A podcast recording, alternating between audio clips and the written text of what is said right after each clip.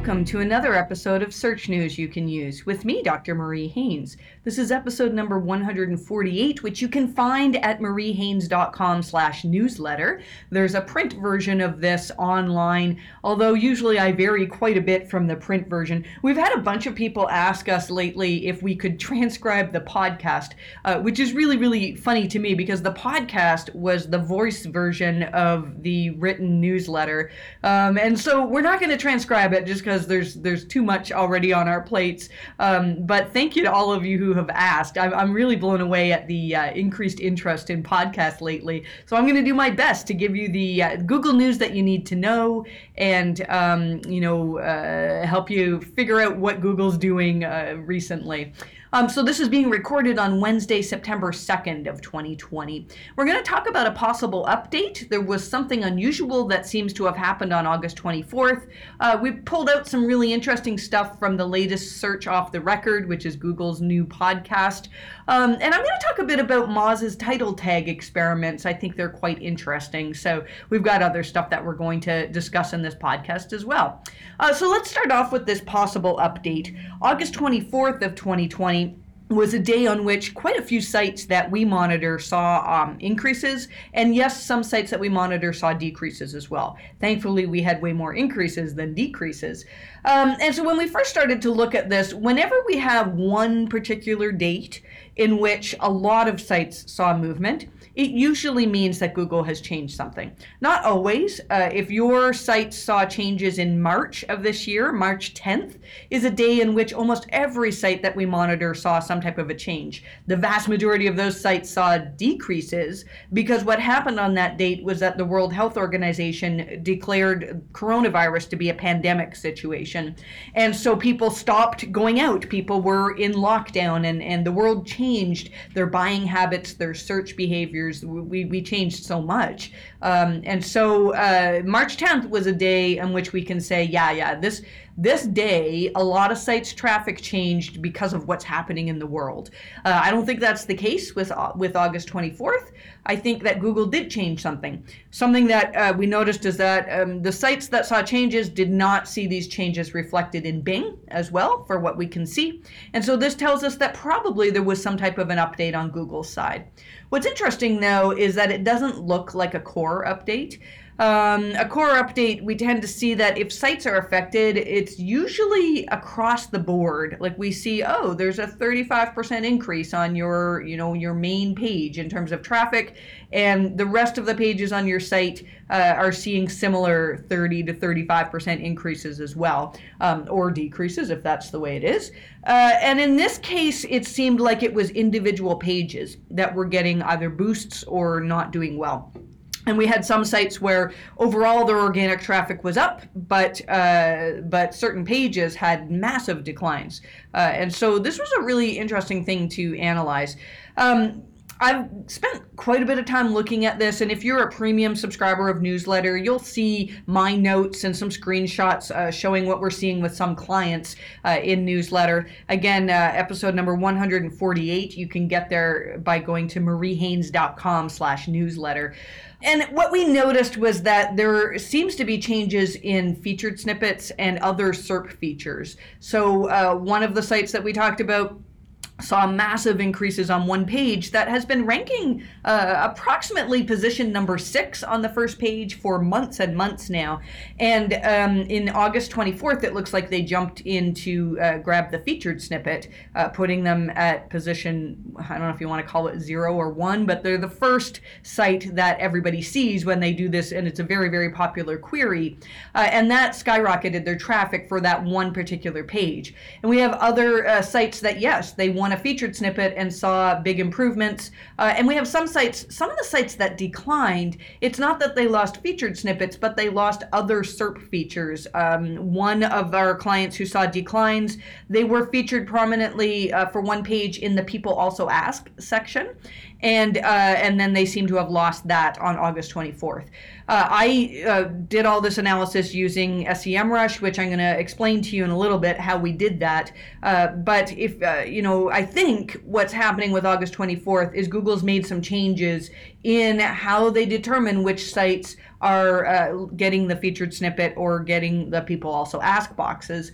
That's not unusual, though. Uh, Google has told us right from the beginning when we first started talking about featured snippets that they're constantly working on this algorithm. And I have articles, I think my very first newsletter episode, uh, what we did was put out a challenge to say, look, here's some ways that you can win featured snippets. And you can find that if you just search for my name plus featured snippets. Uh, you should find uh, my advice back two years ago, or actually, gosh, two years ago, it was way longer than that, many years ago, um, on how to win featured snippets, and most of that is still the same. But there's a lot that we don't know, and so it would be fun to really analyze which pages jumped into the featured snippets and what features do they have. Features probably the wrong word, but uh, what do they do? They have better heading structure. Um, are they uh, tending to use lists, and maybe Google wants to feature a list in the featured snippet? So there's things that um, you know Google is changing all the time to figure out what are the sites that we want to feature prominently in these in these uh, SERP features.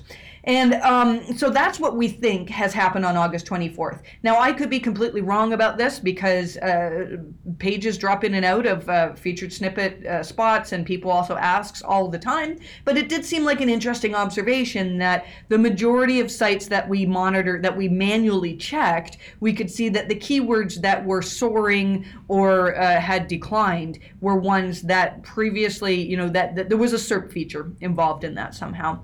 So keep that in mind mind if you if your traffic has changed dramatically on August 24th, then uh, feel free to reach out to me. Probably the best way to do this is to reach out to the MHC underscore Inc. Twitter account, um, which is run by Summer, our social media lead, and Summer will uh, make sure that I see these um, these responses. Uh, so if your site uh, saw drops or you think it's connected to these featured snippet changes, people also ask things like that. I'm interested in taking a look at that. I can't promise you because I have a lot of people that reach out to me and, and want me to look at their site, but uh, but I may be able to take a look and see if that fits with our theory. So I'll probably have more on that next week. Again, we've got way more information in the premium section of our newsletter, uh, which um, uh, I think you'll find very, very interesting.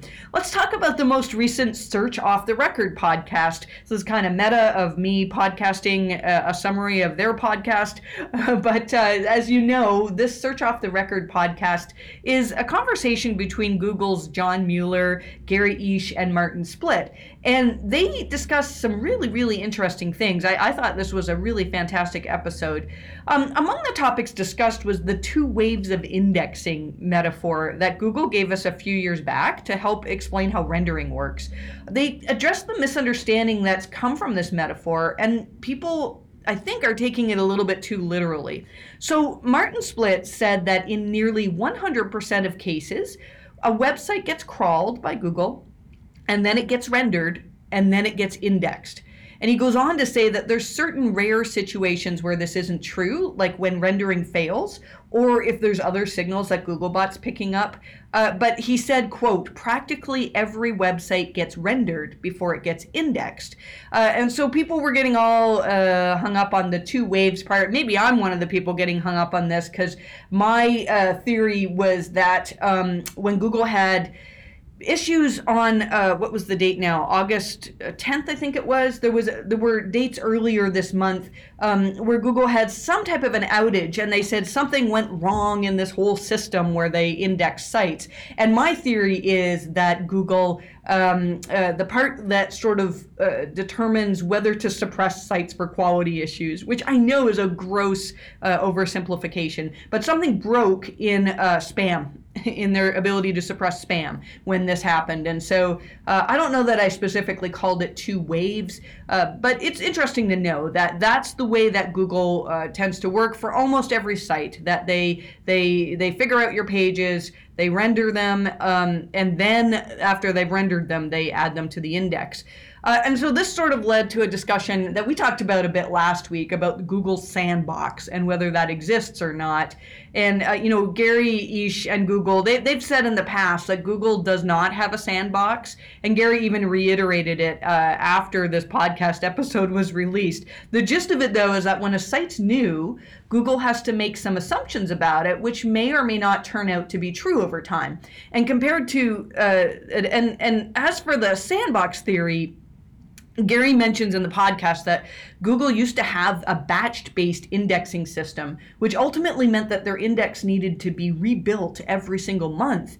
Um, and because this only happened once a month, if your website went live right after their latest version of the index was built, you'd have to wait until the next month for any of it to be indexed. Now, I don't know if that completely describes the sandbox theory, uh, because I've seen people say that it's t- it takes months and months. I remember back when I first started in SEO, people would talk about the sandbox and how it could be six to 12 months before Google released you from the sandbox, uh, which doesn't completely line up with this theory. But uh, Google has said many times that there isn't a sandbox, but it totally makes sense that they have to gather information. I'm just thinking about this as I'm recording this. This could, in recent years, be connected to EAT.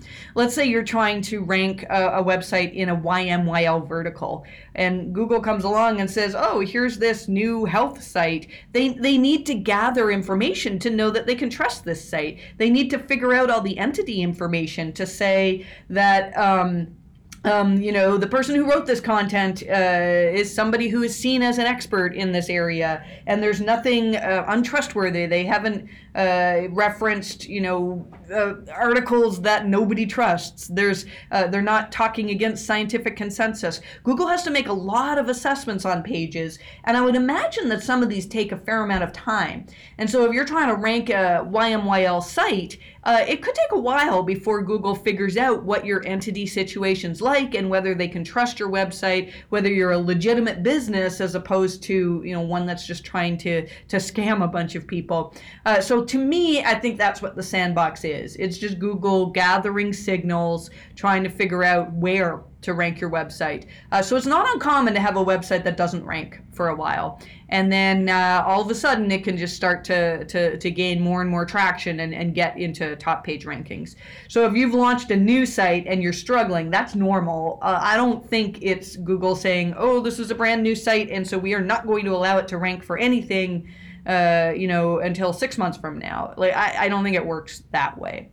They also talked in this podcast a little bit about crawl budget. Nothing new here. Uh, Gary estimates that, generally speaking, the baseline for where you have to worry about crawl budget is around a million URLs.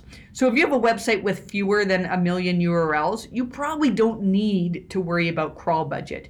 If you have more than that, though, here's uh, I, am going to read this from our newsletter. Uh, this there's a system called scheduling which tries to estimate which pages need to be recrawled and which sections of a website need to be discovered. And that's called the discovery crawl, where Googlebot will hop from URL to URL and push pages to indexing. So essentially, the crawl scheduler instructs Googlebot on when and what to crawl.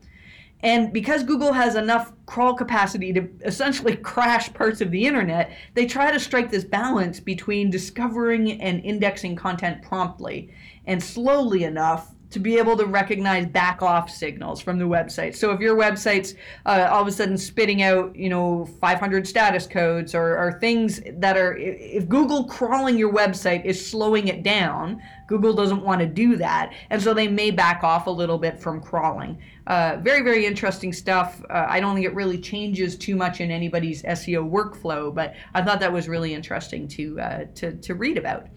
Um, Google announced that they are starting to use a new system for reporting bugs, uh, and this initially is going to be offered only with sites that Google has flagged as having security issues.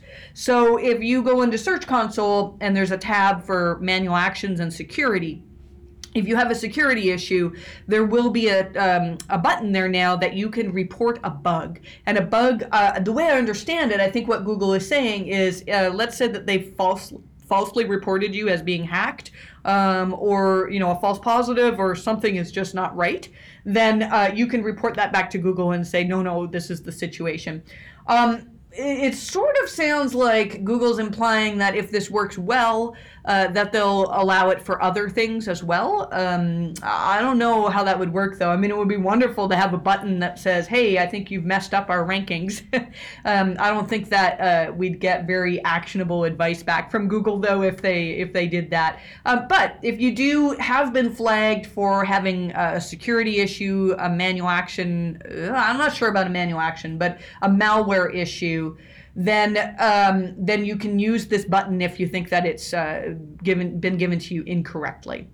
Uh, Google also announced this week that they're introducing licensing badges for images. So, um, Google Images, they've partnered with certain stock image providers uh, and other art creators uh, to basically make it so that now um, when you see images on Google Image Search, uh, they'll display a tag that says whether the image is licensable. Uh, and that I think is helpful for people who are um, using images for commercial use and you really only want to use images that you can buy the license for. Um, this will also allow uh, us to do Creative Commons searches. I remember doing this many years ago when I was first creating websites, and you could go on Flickr, which I think at the time was probably one of the biggest photo uh, uh, websites. And it was very easy to find com- uh, uh, Creative Common licenses. That's what it is uh, and so we you were very easily able to find images that had this license that basically said anybody can use this. Uh, in a lot of cases they wanted an attribution to the original um, publisher of the image but they were images that you didn't have to pay for in order to use.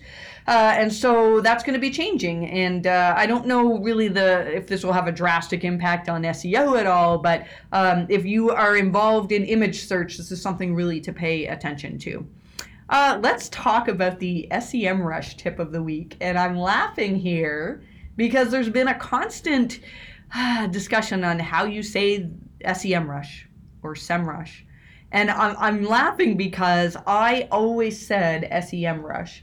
And then I went to uh, an event sponsored by SEMrush, and they did this really cool thing. I don't know if you've seen this video, but they asked pretty much everybody at the event, "How do you say our brand's name?" Um, and so I, I want to. I don't know if this is going to work here, but I'm going to try to actually play for you some of the uh, uh, the clips from um, people who are trying to say this brand's name. I say Semrush. Semrush. Semrush. Semrush. Semrush. Semrush. Ah, well, uh, I, I say Semrush, but I think that's more of a European uh, way. Don't, don't Americans say SEMrush? Now, he said, don't Americans say SEMrush? And the next person that they show is not an American, she's a Canadian. I mostly say SEMrush. That was me. I mostly say SEMrush. And then at that conference, uh, or at that event, there was somebody from SEMrush uh, who con- continually used the word SEMrush. And I said, I've been saying it wrong. Uh, and so for a couple years now, I've said SEMrush. They very politely reached out to me and said, by the way, it's SEMrush. So if you're wondering, this is how they want us to pronounce it, is SEMrush. So let's talk about the SEMrush tip of the week. Um, in one previous episode of our newsletter, we talked about how to see if you had one few uh, one more people also ask boxes, and that's something you can see very very easily on SEMrush.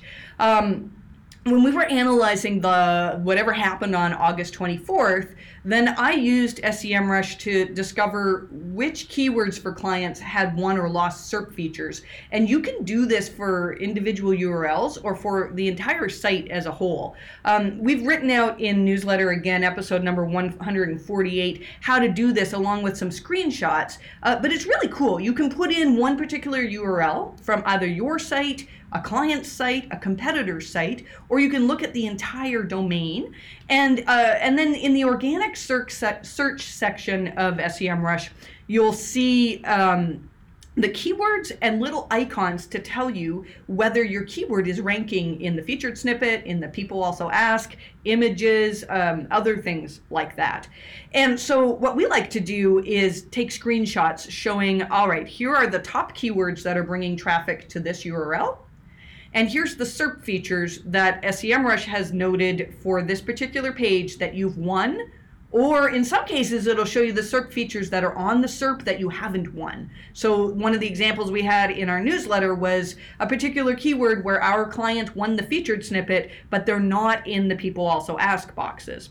So what's also a really cool thing to do then is to um, put the date back. And certain plans in SEMrush allow you to look at historical data. And I can see, oh, look at this. Back uh, a month ago, you didn't own the featured snippet, and now you do. and this is really hard to see in search console it's it's tricky there are ways that you can kind of get some information about featured snippets but uh, i've really found it helpful to use semrush for this and so uh, what we realized this is how we realized with august 24th that wow it really does look like for the pages that we're seeing massive increases on i think we can attribute those increases to uh, the site suddenly jumping into a featured snippet position or in some cases people also ask. Uh, because we could see with semrush's historical data that they didn't own that featured snippet the month before. Now um, if you're interested in trying this out for your own site uh, as we have been doing for the last few weeks we've offered a, um, a free trial for SEMrush that you can go to mariehaynes.com slash SEMrush, all one word. I mean, it would be much easier if I just said slash SEMrush, but that's the way things are. I'm just kidding. Um, so mariehaynes.com slash SEMrush, and uh, you can get uh, the latest promo code to try this out for yourself. Uh, let's talk about Moz's experiment here with title tags. This was an article that was published by Cyrus Shepard, and every time Cyrus publishes something, I pay attention because he uh, is has incredible insight into what works for SEO, uh, into what seems to be the trend in SEO, and what Google seems to be rewarding. And uh, this experiment, what they did was they looked at their Whiteboard Friday pages.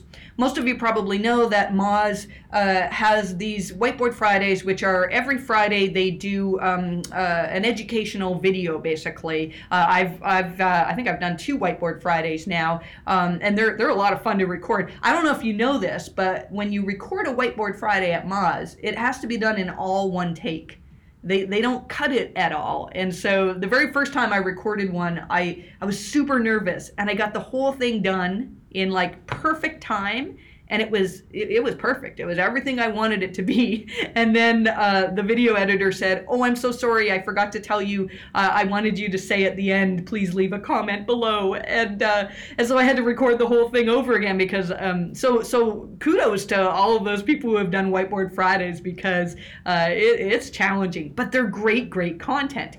Now moz's whiteboard friday uh, is a category on moz's page. And so they did an experiment where they actually removed removed the words Whiteboard Friday from each of their title tags. And this actually makes sense uh, because, you know, you put things in your title tag because you want to rank for those.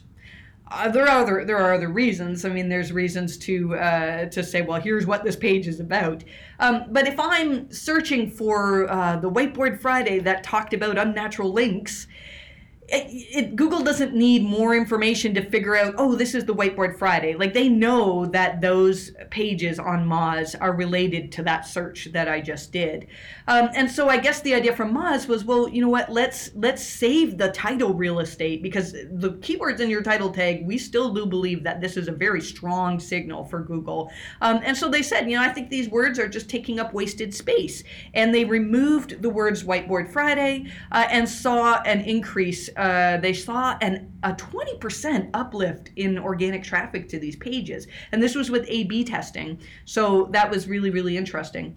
Now, um, then they went further and they tried removing the brand's name from the title tag. So from pages, and I believe this was across their site, uh, but I could be wrong on this, that they removed the word Moz from the title tag. Again, is that going I you know I don't know if that would be just the same as removing whiteboard Friday.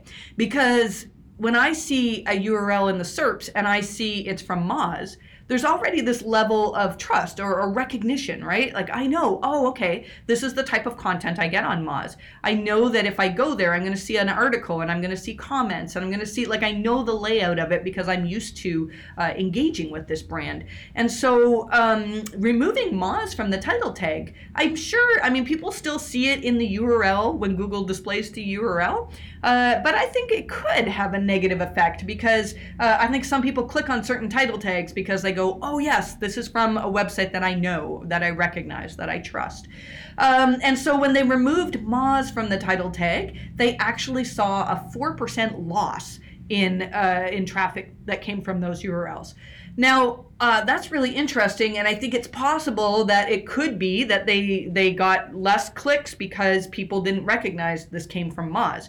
But also, one thing I noticed was that um, unfortunately, the date on which the clicks the, the the the thing happened that they made the changes was January 14th of 2020 and that was the date of a significant core Google update and so it's hard to say uh, whether um, you know whether uh, the changes caused the result or whether the Google update caused the result but still the main point that I want to make from this is not for us to say, oh, Moz says we need to remove our brand name from all of our title tags. That's the last thing that I'm recommending here.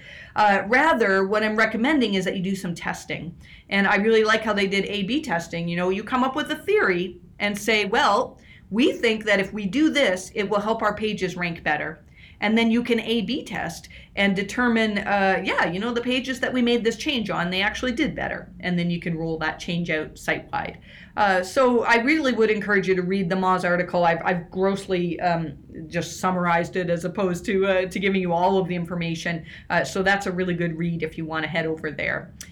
Um, new information or maybe a reminder on information for affiliate sites. Uh, John Mueller said in a recent Help Hangout that Google is very good at recognizing which sites are affiliate and being able to treat on site links as no followed, regardless of whether they're actually marked as no followed or not. So, for example, um, if you had a website that, say, reviewed, uh, I don't know, reviewed different types of software.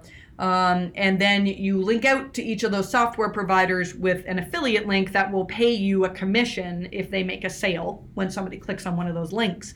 Um, and so if those links are those links should be no followed links because they're there uh, you know they're they're not there really because you're making recommendations unbiased recommendations you're making recommendations based on uh, part of the basis is that you're actually going to get some money if uh, somebody converts after clicking on one of your links so this is something that Google has said for many, many years. Um, I, I, found, and it was actually 2012, a quote from Matt Cutts. So this is eight years ago. He said, "We handle the vast majority of affiliate stuff correctly because if it's a large enough affiliate network, we know about it and we handle it on our side." even though we handle, I believe, the vast majority of affiliate links appropriately, if you are at all worried about it, I would go ahead and just add the no follow because you might be earning money from that. The idea is if there's a link that causes you to earn money, if people click on it, then that's a link that should not be a followed link. That's not a link that should pass PageRank uh, because if it does so, then it's more likely to improve the rankings of the site that's receiving the link and Google only wants to do that when you're making unbiased recommendations. Maybe unbiased is not uh, the right word, but in this case, you're making a recommendation because you could make money from it. Um, you know, I, I thought it was really interesting. I remember reading this back in 2012 because at the time, I was investigating an affiliate program for a website that I was running. And I remember signing up for, uh, I believe it was called Post Affiliate Pro. I don't know if they're still um, one of the main players or not. I don't do a lot of affiliate work on my own websites now. I do do some. Uh, but um, Post Affiliate Pro, one of the selling points of this uh, this tool that you could use is that you could um, structure the anchor text of the links that you would give to your affiliates. And so the idea um, was, and I, I, think I was doing this for my veterinary site at the time, and the idea was that uh, if I had an affiliate program, I could give you this code and it would link back with a keyword that I wanted to rank for, like online veterinary advice or something like that. Um, and so people who were publishing my affiliate link, they're mis- mostly publishing it because, hey, I don't know, I might make some money if somebody clicks on this link and buys a product on this website. But really, those links should not be contributing towards my page rank. Um, but in reality, if I chose that plugin, I think I used it for a short period of time and then I got a little bit antsy about uh, the affiliate links being all keyword anchored. I can't remember if it helped my rankings or not. And remember, this was like eight years ago, and things have changed a lot. So the point that I'm trying to make here is even eight years ago, Google said they were very, very good at determining if a link was affiliate. I've heard people say, well, no wonder Amazon ranks for things because all of Amazon's affiliates are linking back to them, and a good number of those use followed links, even though they shouldn't. Uh, but I believe that it's very easy for Google to determine whether a link pointing to Amazon is part of their affiliate program. Um, there are there are um, it's right in the URL. Uh, you know the the features that um, make it uh, an affiliate link. So, um, you know, what changes here, we've been saying for a while now that uh, you need to no follow links that go out uh, to affiliate products. We also have been saying, and this is something that uh, we wrote about, I think it was in our article on the January core update um, that's available for, for everybody to read. It's not just premium uh, subscriber content, you can find it on our website.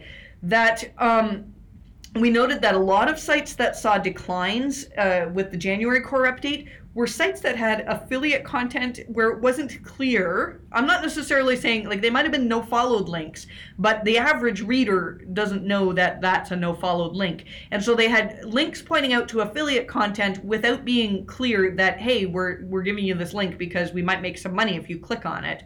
Uh, I'm not going to go into more details on that, but if you run an affiliate site, I'd encourage you to read that article on the January 2020 core update um, because one thing we don't know is whether if Google sees that you have a lot of affiliate content and you're not disclosing to users that this is potentially sponsored content or content that could make you money should they click on the link. If Google sees that, then that could be something that they see as a sign of lower quality.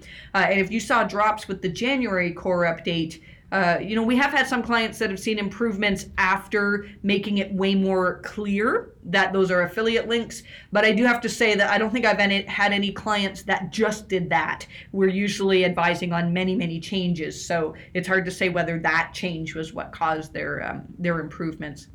I thought this was really cool that uh, uh, Barry Schwartz did an article on Bing's ranking factors, and uh, Bing shared with uh, Barry some very interesting stuff, most of which we've sort of postulated were things that Google measures. So the fact that these are in Bing's algorithms, they don't tell us that they're also in Google's algorithms, uh, but they tell us that it's possible to measure these things, and so I think we should be paying attention to this. So, uh, just like Google's algorithms, Bing revealed that they're tightening the reins on recognizing and displaying sites that uh, possess proper expertise on a given topic. Um, and so uh, I really think that February 7th, 2017 is when Google stepped up in uh, their efforts on EAT.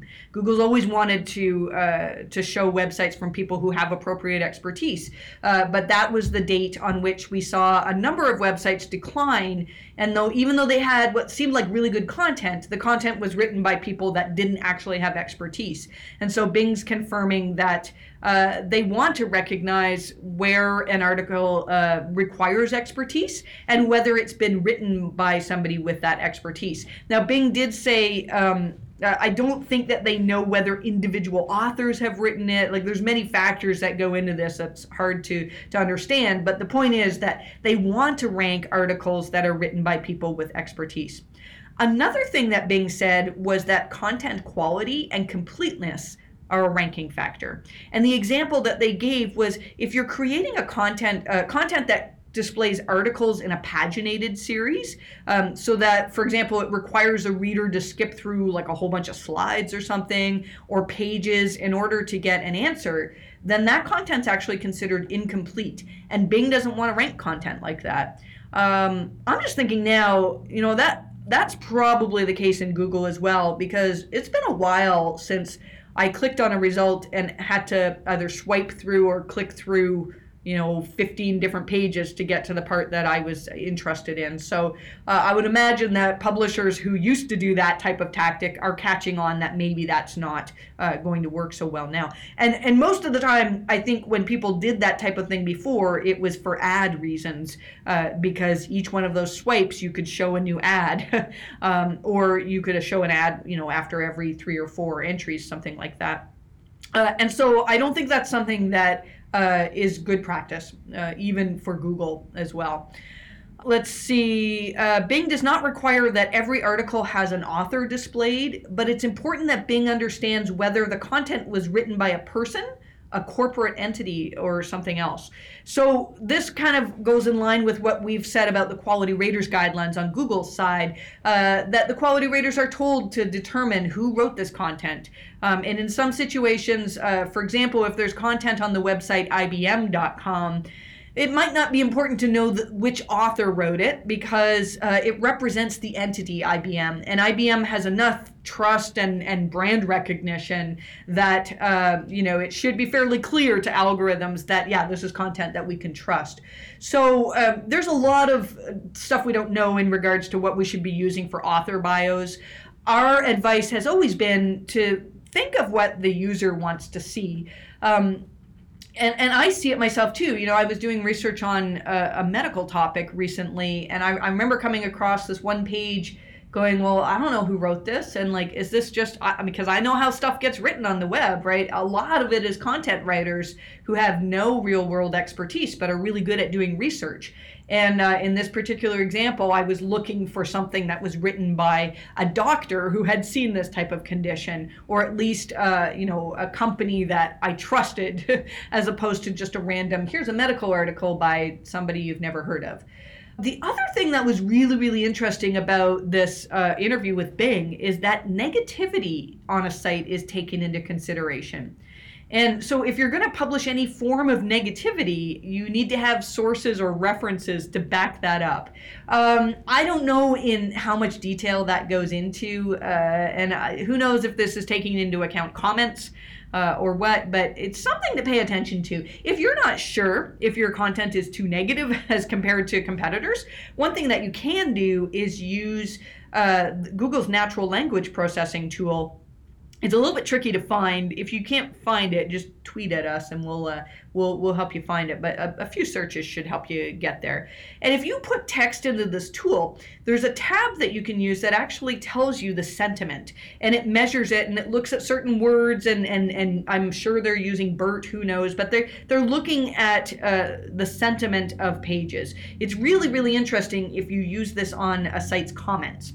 Um, and so if you have, you know, a product page and you and you've got a thousand comments on this product page and you run that through a sentiment viewer and you see that like 90% of these comments have a negative sentiment, then maybe that's an indication that there's an issue with this product. It could just be that you have trolls uh, trolls love to leave comments, and uh, you know that's a possibility. But we should be paying attention to uh, uh sentiment in some cases. I don't think we should go crazy about it and you know uh, make major decisions based on like, oh, we've got a couple of negative words on this page. But use your judgment, and if you see that every page that's ranking really well for your main query is looking at things from a very positive light and your article is a negative light, there might be people who are looking for that negative information. But if Google is currently ranking, or Bing is currently ranking uh, just sites that have a positive sentiment, then maybe you need to change if you want to rank there. So uh, that's really an interesting thing. Um, we have some stuff in newsletter as well about Apple. There are rumors that Apple is going to be launching a search engine. Um, there's changes in Spotlight search on iOS, and and there's a big uh, update to Applebot's support page, and there's a few other things that um, make the experts think that Apple is gearing up. Uh, apparently, Apple has hired a bunch of engineers that uh, are heavily involved in search, and so Apple is maybe going to be a competitor against Google. Uh, I think that's really interesting, and you know we'll keep an eye on this. It, it's something we have to pay attention to because um, with Bing competing against Google, um, my apologies to anybody who works for Bing. I mean, we know that Bing is l- less of a big player than than Google is, uh, but there's very few people like there's not as many people that say, well, Bing is my main search engine. I shouldn't say there's very few. There's a lot of people that use Bing as their main search engine. But with Apple, um, right now, Apple uh, pays a lot of money to Google to be able to display Google search on their phones. And uh, if you have uh, an iPhone, then you know it's very easy for you to get Google search. But when Apple has their own, uh, if they do have their own search engine, they're not going to be paying this money to Google. And that means like there's a whole heck of a lot of people that own iPhones or iPads or other Apple products. Uh, and so if the I'm sure there will be ways where you can, you know, adjust your search engine and use the one that you want. Uh, but a lot of people are going to stick with the default and the default would be whatever Apple's search engine is. So uh, this is interesting because, you know, through my career in SEO, really we've only paid attention to Google. I I've I've done some stuff with Bing, and there are some sites that get really good rankings on Bing. Uh, there's some sites that for a while um, that was one of the indicators to determine if you'd been uh, uh, penalized by Google. And still, we do use that sometimes too. If you do a search uh, and you're like, oh, this page I can't find it anywhere on Google search, but it's ranking like number one on Bing, then often that means that Google's detected that there's either unnatural links or you know you, you're breaking their guidelines somehow. So it can be a clue. Uh, but you know, there has not been in my career uh, a, a, major player competing against Google where we have to we have to pay attention to you know Apple updates as well as Google updates. So we're keeping a close eye on this because uh, it could mean a lot more work for a lot of SEOs, uh, which is a good thing or a bad thing, right? Um, it's a good thing if you make the money from uh, that extra work, right? And I know so many of us are trying right now. I know I, my heart goes out to so many of you who I keep seeing these stories of people who decided to go freelance just before the pandemic hit. Uh, and this is really hard. I'm hoping that most of you are, are doing well. I, I said this last week, and I, I really do feel like business is opening up a fair bit. Uh, and we're having people that were holding off on deciding to do a site review uh, because they were waiting to see if their business was going to survive and what was going to happen to the economy. And now they're coming ahead and saying, you know what, I think we'll, we'll go ahead with this. So uh, I think it's good. I think business is, is starting to come around for a lot of SEO agencies. Let's finish off with um, a bit of a question, although it's a bit of a recap from a previous uh, episode. But I know a lot of people were interested in this, so I'll, I'll cover it again. Um, somebody was asking, I'm not going to read out the whole question, but they were asking about things I had said in the past about copyright infringement and what to do if somebody uh, has copied your website. I'll tell you, this is not my area of expertise, uh, but here are some things that uh, that have worked for me in the past. So the first thing, if somebody has copied your content, reach out to the site owner and and say like hey i don't know if you know but this is exactly the same as what we have on our website. Because often what happens is uh, the business or the company that owns a website they're going to source out their articles um, from copywriters or from even employees and while you may trust your employees to uh, always create unique and compelling content, uh, it wouldn't surprise me if a lot of people who are meant to write unique content uh, end up plagiarizing other websites because, uh, I mean, it, it happens. Uh, and so you can reach out to the site owner, and often they will say, okay, we'll take this down.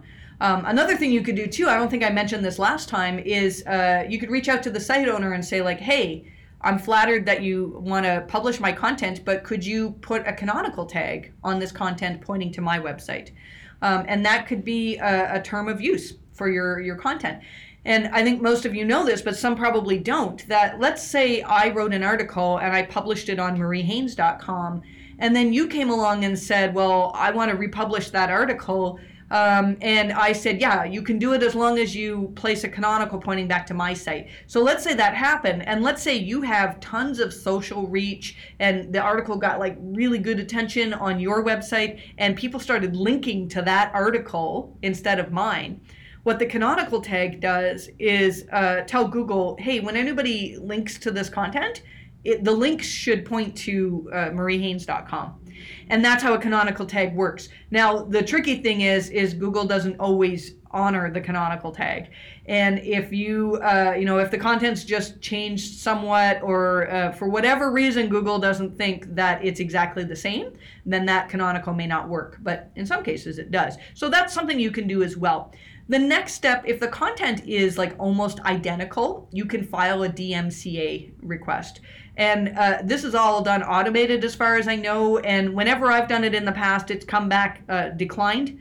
And that's usually because um, when somebody's copied my content, it's just copied with slight changes so that a tool can't really determine that it's copied. Uh, and so I have not had DMCA requests work for me, but I have had clients that have had great success with that. Next step you could do is uh, actually reach out to the host. So let's say the website that's copying your content is hosted on GoDaddy. Well, you can email GoDaddy and you can say, hey, this uh, particular site is copying my content. Uh, and here's my page, here's this page that's hosted on GoDaddy. And GoDaddy will often uh, shut the entire website down if they think that there's copyright infringement. So um, that's, uh, that's a good thing to know as well. And then the next thing is to just not worry about it. I'll tell you, if your content is copied, that's that's normal. Any big website, any website that publishes great content, it, it, gets scraped, it gets republished on other sites. Now, the thing to worry about is if that content starts outranking you. So let's say I wrote this fantastic article about Google penalties or something, and uh, you uh, copied my article and published it on your website, and for whatever reason, uh, your article started to outrank mine. Well, you could say, well, I need to file a, a, DMCA or I need to contact the host. I need to do whatever I can to get your content down so I can rank again. But when this happens, this is really serious because that means that Google is not recognizing that I'm the originator of this content or they think that my website is not high enough quality to rank well. So if you are consistently finding scraper sites are outranking you, it may be that there are quality issues on your site and Google's not sure if they can trust you to rank well. And I know whenever I say this, people say, well, the scraper site is no more trustworthy than I am. I think there's many different layers to how Google decides whether a site is trustworthy. I, I say this trustworthy, but I think there's pr- like I if I had to guess, there's probably thousands of components that go together uh, for Google to determine whether they want to um, trust your website. And uh, if you're being outranked by scraper sites, this often means that there's quality issues on your side that's all I have for Q&A this week. If you want to ask me a question about your website, something that I really love to do and I'm surprised we haven't had more questions like this is you can actually just submit your site. Uh, you can submit a question either by tweeting at MHC Inc. on Twitter or by um, using the form on any of our newsletter pages. There's a link to a Google form that will submit a question for you. And uh, if you have images to attach, then use the Twitter uh, route. That's probably best. Um, but if you want to remain completely anonymous, there's a, a place in the form that will uh, to let you do that. So that may be the better way there. But you can submit uh, your site and say, "Hey, can you give me your thoughts on quality?" on this site or a particular page or why is this uh, competitor outranking me and I'd, I'd be happy to look at that. I can't again i can't guarantee you it and if i look at it and i don't really have an answer it's probably not the best thing for me to talk about in podcast. Uh, but feel free to uh, to uh, submit a question to have my opinion on um, why a certain page is outranking you because that's what we love to do. We try to figure out uh, why is it that google likes this more than this? And and often that in me doing that it gives me clues as to what it is that Google seems to reward, and then we can help all of our clients. So I'm doing this for completely selfish reasons. Please send me your uh, low quality pages. I'm just kidding. Send me your stuff and I'll review it, not for selfish reasons. I want to help you guys. So I'm going to leave it here. Thank you so much for uh, for listening, and I wish you the best of luck with your rankings.